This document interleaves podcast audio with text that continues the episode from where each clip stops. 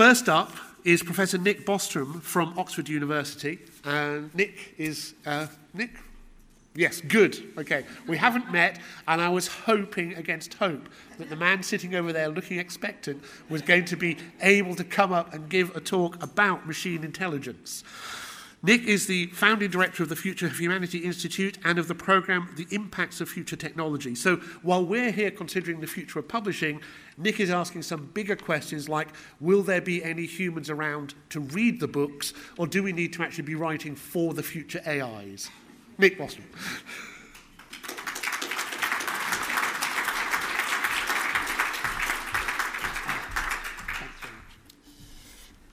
who shall I introduce? That's the question. Um, well, thank you everybody for uh, coming out. So one of the things that uh, we are uh, researching at my center is the future of machine intelligence. So I'll say something about that. Um, let's see if this one works. Not so much. Do we have uh, another clicker?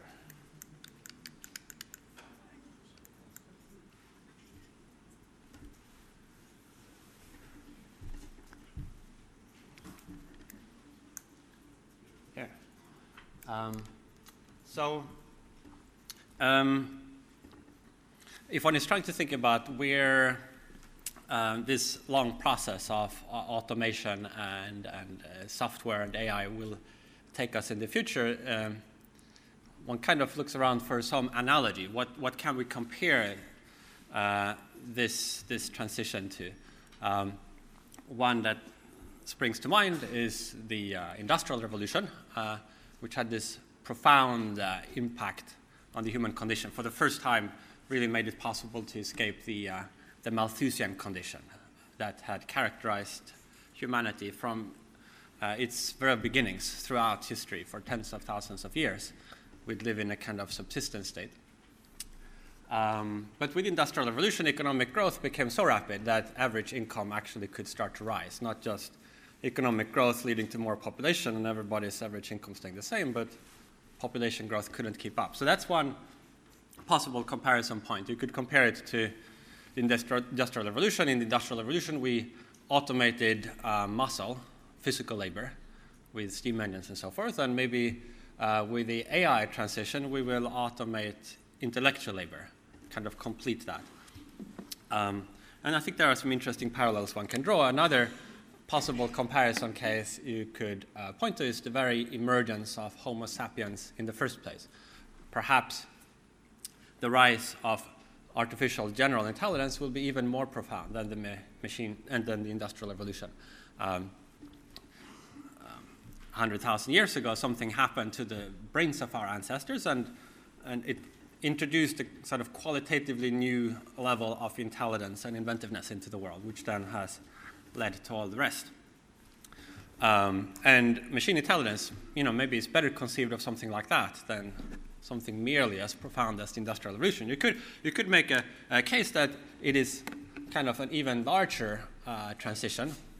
Um, if you think about what was involved in the rise of the human species, uh, some relatively small tweaks uh, in the neural architecture of great apes. So there was a slight scaling up. You know, the human brain is a little bit larger, but not hugely larger, and some algorithmic changes as well in the exact way it's wired. But um, machine superintelligences in the future might be far more different from uh, what humans are now than, than what humans are now are different from uh, great chimpanzees or something like that. Um, so it's possible that there really is no precedent for this, you could argue. Um, in any case, it seems to be like a very um, potentially uh, enormous consequential topic. Um, and um, of course, there's this obligatory picture of the Terminator robot, which has to be presented. Um, but so, what I want to just briefly touch on is um, what is actually possible and realistic um, in this domain. Because, on the one hand, we have conversations about, um, say, will we actually have self-driving cars? How soon? You know, um, what about the privacy concerns when you have big data mining operations? Um, these kinds of issues seem quite real and you know, pressing, you could imagine um, the government talking about unemployment effects, whether increasing automation leads to unemployment. And then on the other hand, you have these kind of very different thoughts of like, will, will killer robots uh, destroy us all? Will there be some kind of everlasting utopia where we upload it to computers? So, so both of these kinds of discourses are going on at the same time. Um, so which one of these is actually kind of serious and which one is more frivolous entertainment? Um, so I think that in order to um, be able to make sense of this, it is essential to introduce a timeline. Um, and basically, my claim is that both of these are plausible and realistic, but it depends on what the context is that you're considering. So we can distinguish between the short term and long term. And in the short term, yes, we do have various capabilities that we expect to see. Um, and if the context of conversation is what can we expect over the next five or ten years, then yes, it would be kind of very far-fetched to, to, to, to, to think of like AIs destroying the world or intergalactic empires and so forth. But there is also a different context. And, and that is the context when we are actually considering what will happen uh, to Earth originating intelligent life um, eventually. What, what is the destiny of, of this thing that we have started here? um, and a very long term.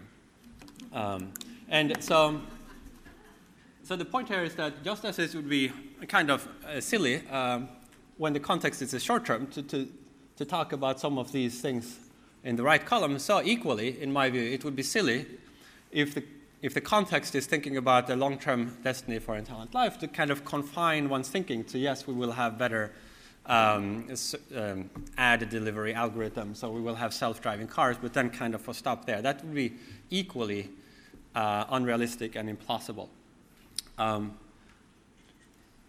so let me just read out some of the things there in this deep future column. Um, so atomically precise manufacturing, nanotechnology, that is complete control over the structure of matter. And uh, von Neumann probes are these kind of ideas from science fiction where you have automated space colonizing processes.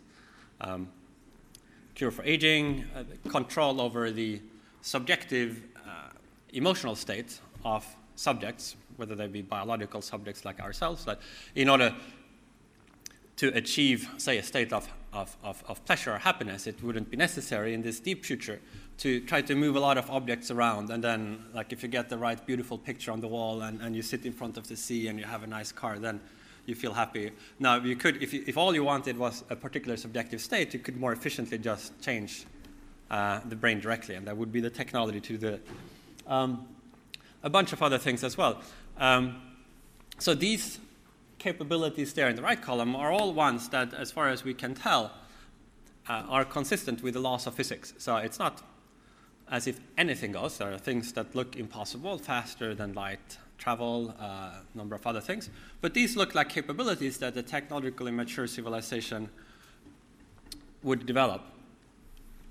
Um, so I've called this short-term, long-term, and a very long-term or deep future. But um, it's interesting to think about what does that actually translate to on, in, in terms of years. And the brief answer is that we don't know. But um, we did a opinion poll uh, of some of the world's leading AI experts, just to put some kind of general, like, um, concrete dates on this. Um, and one of the questions we asked was, by which year do you think there is a 50% probability that we will have achieved human-level machine intelligence, which we defined for the purposes of this poll as any machine intelligence capable of performing um, any job at least as well as a human. So true general purpose AI. And um, as you can see here, the median answer to that was 2040 or 2050, depending on precisely which group of experts we ask. But, but with a big uncertainty on both sides, it could take a lot longer. It could also happen much sooner. Um, um, it's interesting to reflect on what would happen at that point. So um, I want to distinguish these two different questions one might ask. So, one is the question I just asked, which is the first interval here um, between now and the time when you have human level intelligence. So, that's a lot of uncertainty associated with that. Many people might think it's some number of decades away, but you really don't know.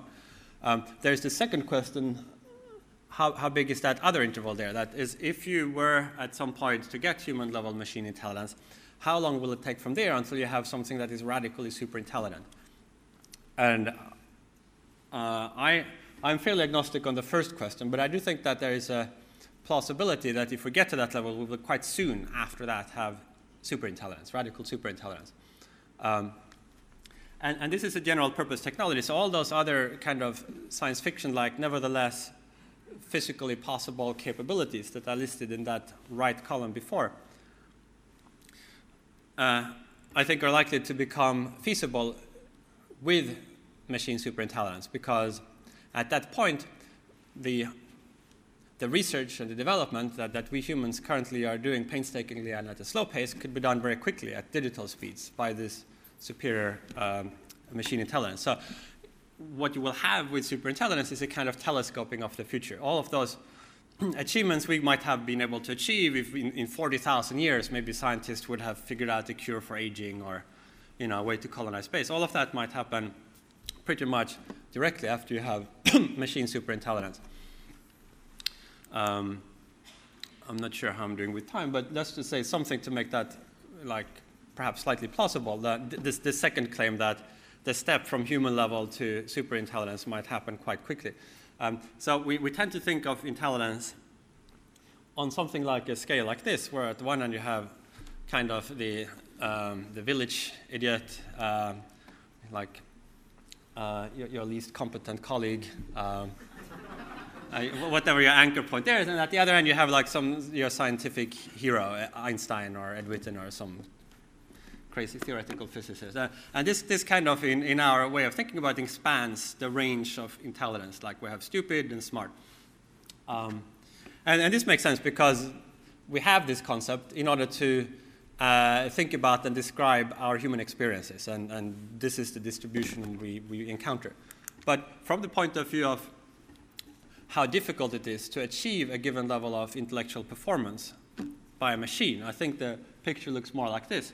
Um, you imagine a, a, a, track where artificial intelligence is a train that starts at zero point uh, back in uh, 1956 or whatever you take as the starting point for this kind of field of technology, able to do nothing. And then slowly over time, over decades, after a lot of hard work by a lot of you know, really great scientists, eventually perhaps we will reach the level, say, equivalent to a mouse. Uh, so an AI system that can navigate a cluttered environment, you know, as well as a mouse can, recognize objects, and so forth.